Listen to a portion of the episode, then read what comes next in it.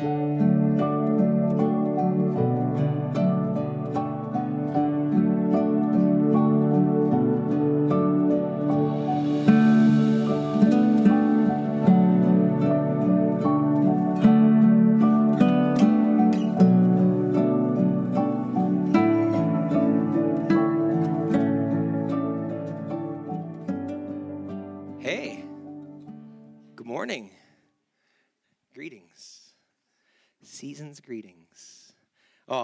is good to be here with you. My name is Andy, and um, we're going to be opening the Word of God together here in a moment. Um, this last week, I received a photo from Floyd and Kay. Floyd was our interim for about six months, our interim pastor, and uh, they were on the road um, down to Green Valley, Arizona, where they winter. And I asked, you know, how how they were doing, and he sent me this photo, and then he sent me this next photo. There is our rock that we gave him, and. Uh, uh, the fun thing is, uh, he said, I think we've set a record for the most stuff ever crammed in a Ford Explorer. Um, they thought that as soon as he thought they were done, Kay would come out of the house with one more thing. And I don't know if anyone else can relate to that when you think you're done, and then maybe your spouse just has a pile of random stuff in the front seat. Austin, huh? You know what I'm talking about? Um, but but they were making room for stuff, and they made room for what was important. That giant rock well not giant but it's a large enough rock right they made room for that rock because it was important to them to bring down there um, to their home down in green valley and uh, this all Advent season, we were talking about what it means to make room. And here at Living Stones, we want to make room for the things that are important to God um, during this Advent season and, and every week and every day of the year. Um, let's see, what's this next photo of here? Oh, I guess I'll do this one first. So, Advent, a season of expectation, a season of longing, of hope, of anticipation. Um, that's what we're remembering uh, this season. Not only um, Christ's first coming, his advent as, as a humble little baby, but we also anticipate uh, Jesus' second coming, his second advent. Amen? Amen. And so, um, last week we asked the question how do I make room for Christ? How do we make room for Christ? And uh, Lori and I were talking this week about kind of how this series is building on it on itself, building week after week after week. And so I had this image of a of a tree. Um, growth rings, right? Each one of those growth rings tells us a little bit of a story for that tree, right? And in this series, we're kind of starting at the core uh, making room for God, making room for Christ in our lives. What does that practically look like? And today we're going to be expanding to that next ring of an area of growth for us where we make room for others. We make room for others in the faith, um, our family in Christ, brothers and sisters in Christ, and also making room for our neighbors, people who um, Maybe they know Jesus, uh, maybe they do not, uh, but how do we love them? How do we make room for them this Advent season? I love that imagery, that the thought that as we grow in Christ, um, He gives us new opportunities to step into um, in loving others, loving seekers, which Dick is going to share about uh, next week, and then loving our enemies, which is very countercultural, isn't it? So last week, we asked the question how do I make room for Christ during the Advent season? How do I cultivate a spirit of hope and expectancy around the things of Christmas? And I gave you four very practical, very practical ways. Read those quick. We make actual space, we open the Bible, we pray, we spend time with the Lord in prayer, and we worship. And last week we worshiped through song and through coming around the Lord's table for communion. And today we're asking the question how do I, how do we make room for others? This is an issue of the heart for us, I believe. Uh, this is an issue um, of who's on the throne of our heart. Um, making room for others means loving others, means serving others. And first, to do that well as followers of Jesus, we need to have Him on the throne of our heart. Making room for others often looks like serving, it often looks like love. Um, those are things that maybe come naturally for you, maybe do not. Uh, today, we are going to focus on, as we make room for others, like I said, um, our church family or those who belong to Christ, and how do we um, love one another. And then also, how do we love those who um, are our neighbors, maybe the people that are in our sphere of influence? John 13, 34 and 35 says this. Jesus says this A new command I give you love one another. As I have loved you, so you must love one another. By this, by how you love one another, everyone will know that you are my disciples, right? If you love one another. Everybody say, love one another. Why is it so easy to say, but sometimes so difficult for us to do? Why do we as Christians get a bad rap in the church for disunity, for breaks, for um, broken fellowship. It's, it's not a win for the kingdom when that happens, it's a win for our enemy. And, and so we, we, as followers of Jesus, should be diligent to do everything we can to protect that unity, to love one another well, to forgive one another, because we are a family, and families do that. We don't just get to pick our family, we have our family, right? And as followers of Jesus, that's who it is. And how do we love and how do we care and serve one another? It's a picture to the world, to the lost and searching world, um, that something, that Jesus is real, that God is doing something, is doing a work in the lives of those who follow him. So today, we're going to look at five heart postures, okay?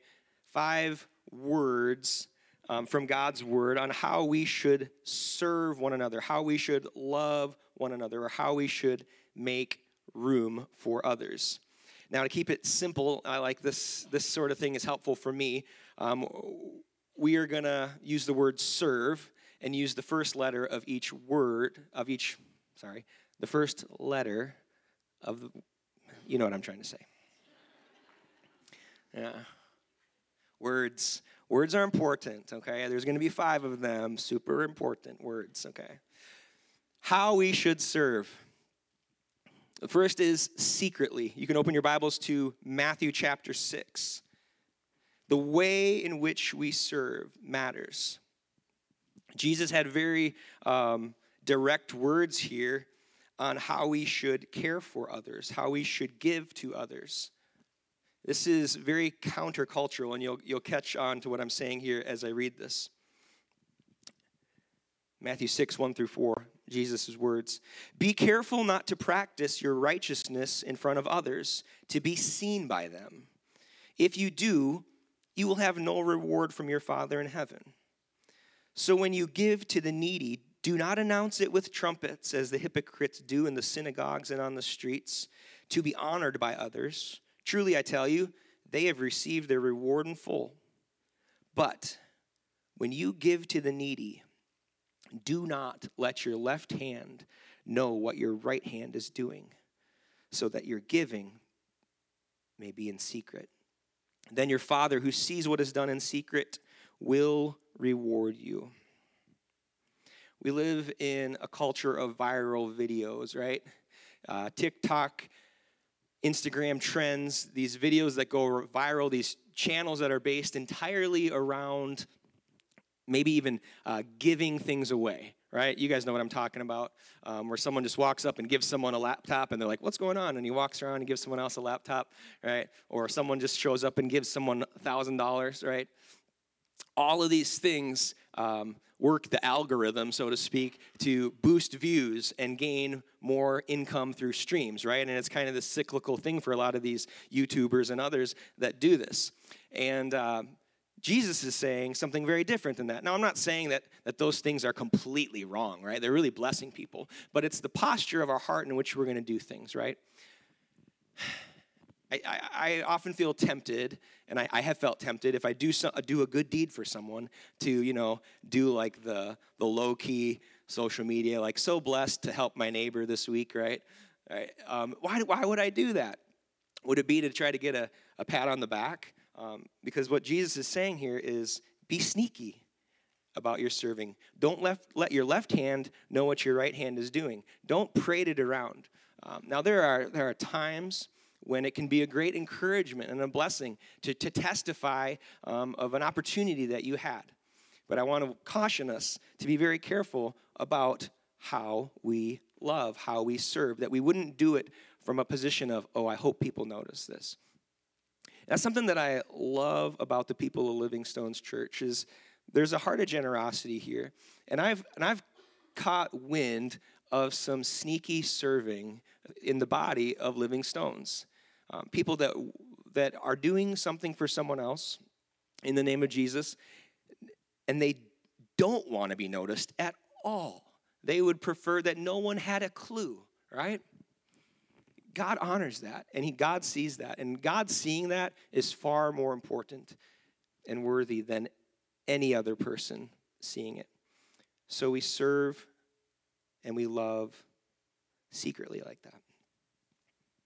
Now, uh, here at, at Living Stones, we have what's called Hope Ministries. Raise your hand if you know about Hope Ministries.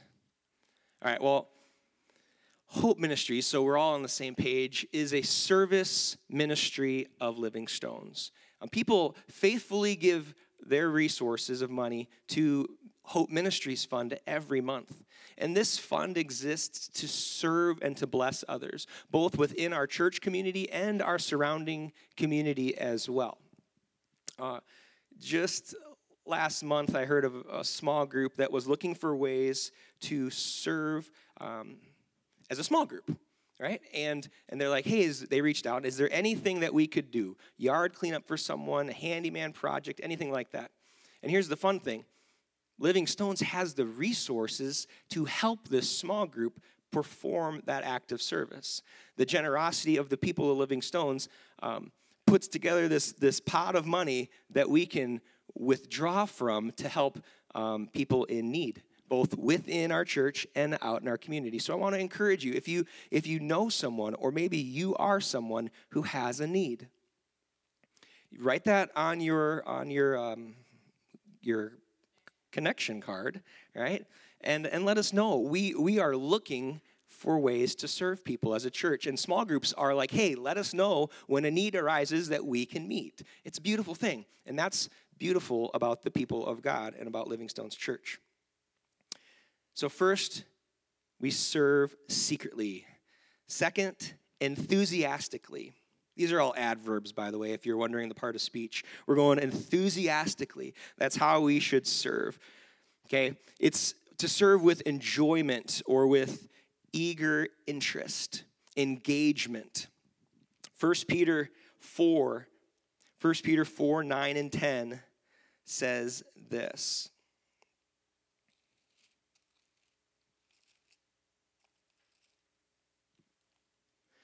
Offer hospitality to one, one another without grumbling.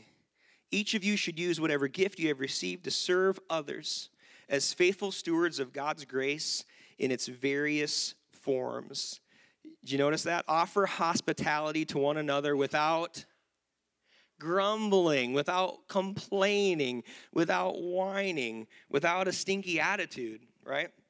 We should be giving enthusiastically. We should be serving enthusiastically, right? And I have to remind my kids of this from time to time.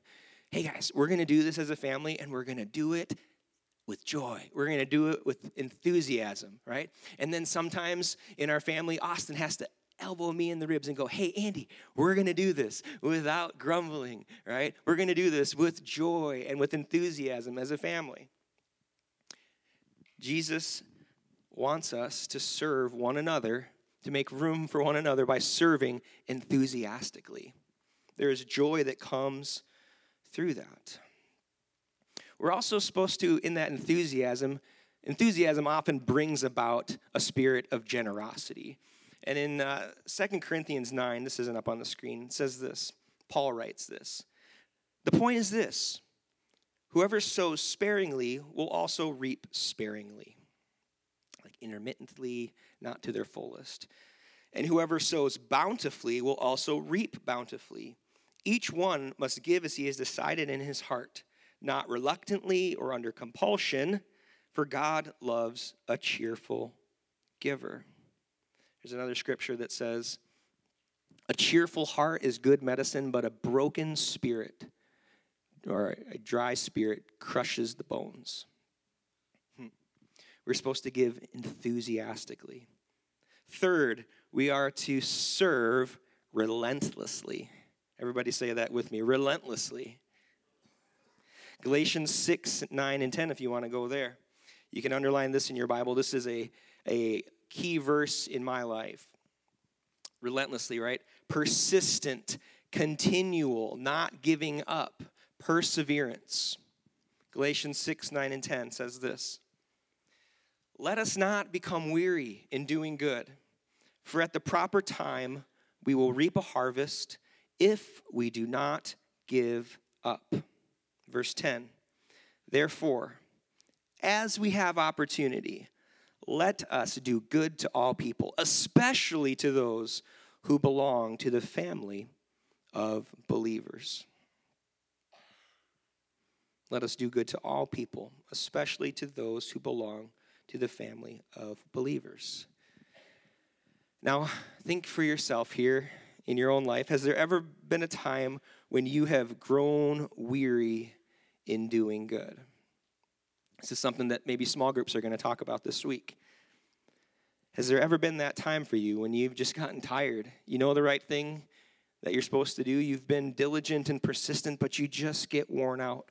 Maybe it's a relationship um, that you're that you just want to have a breakthrough in, and you just it's just not happening. Well, I'd like to encourage you in that as that verse says to not become weary but to bring it before the Lord, to be diligent in prayer, to come to God with humility and ask Him to give you that spirit of relentlessness as you seek to love and serve that person. All right, fourth, the V. I love this one. We are to serve, we make room for others voluntarily. Voluntarily. Now, has anybody in here ever heard the, the little phrase, oh yeah, I was voluntold? Right? You know what I'm talking about? Yeah, so and so, they voluntold me for that, you know. What's that mean? It means you weren't really a volunteer. You weren't really like voluntarily signing yourself up. Someone else signed you up to volunteer, right? You were voluntold. It wasn't on your own will or your own desire. It was maybe a friend or a spouse or um, a child that signed you up, right? You got voluntold for something. Well, Jesus is the perfect example for us in every one of these categories, every one of these, these words. Um, but go with me to Philippians chapter 2. Um, if you're familiar uh, with Philippians, you'd be very familiar with this little portion of Scripture. It starts with do nothing out of selfish ambition.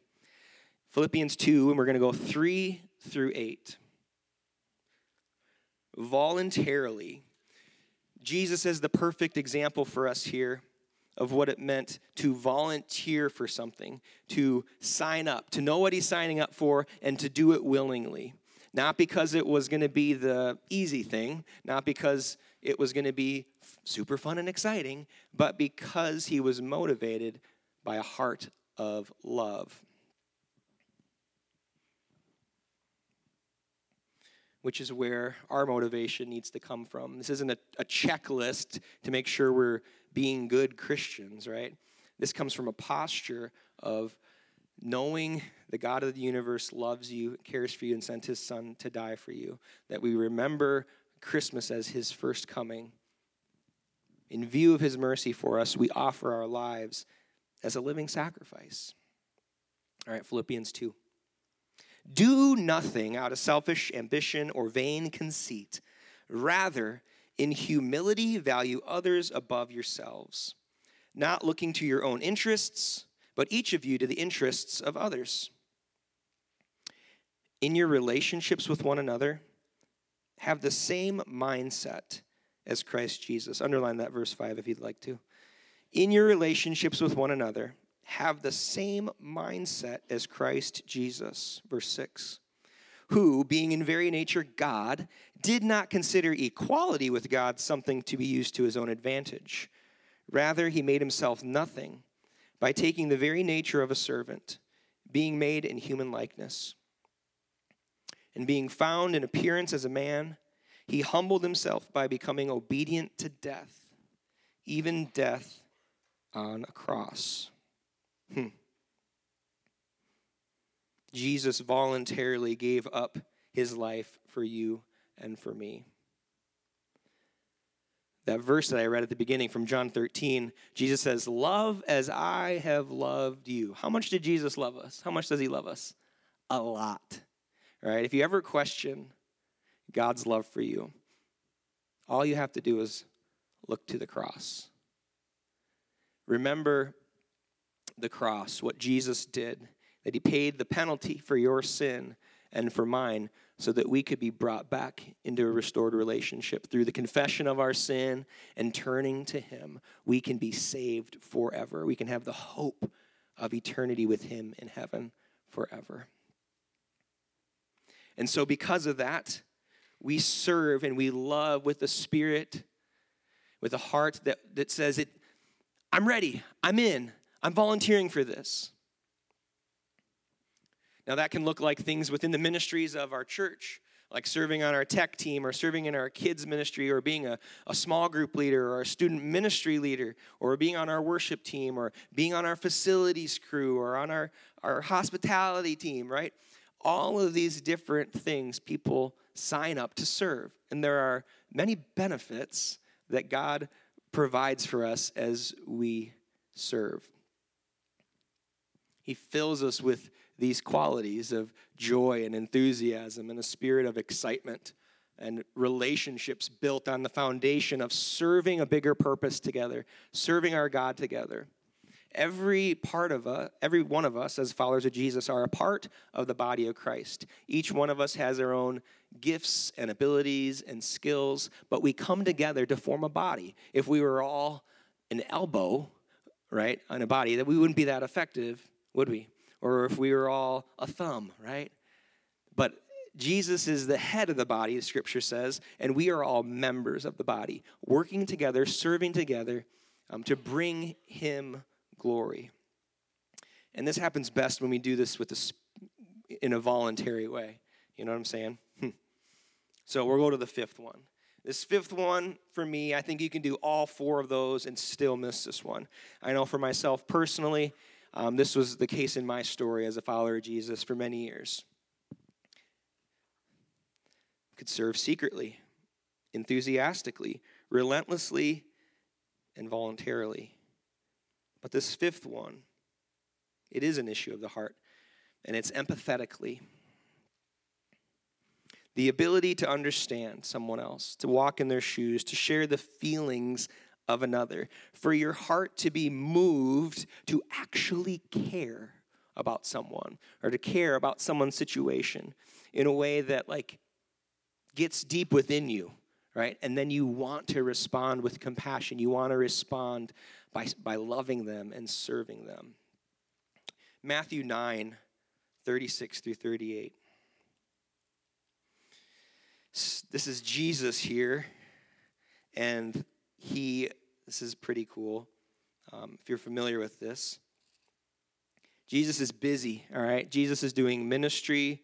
He's healing people of all sicknesses. He is making blind people see. People, crowds are gathering everywhere that he goes. And I'll start actually in verse 35. Jesus went through all the towns and villages, teaching in their synagogues proclaiming the good news of the kingdom and healing every disease and sickness. Pick up at verse 36. When he saw the crowds, he had compassion on them because they were harassed and helpless, like sheep without a shepherd. Jesus would have had every excuse here to say, Hey, I'm tired, I'm busy, like, please leave me alone, give me a break, right? And his disciples would have encouraged that, right? But what does it say? Jesus saw the crowds and he had compassion on them. His heart was moved for them.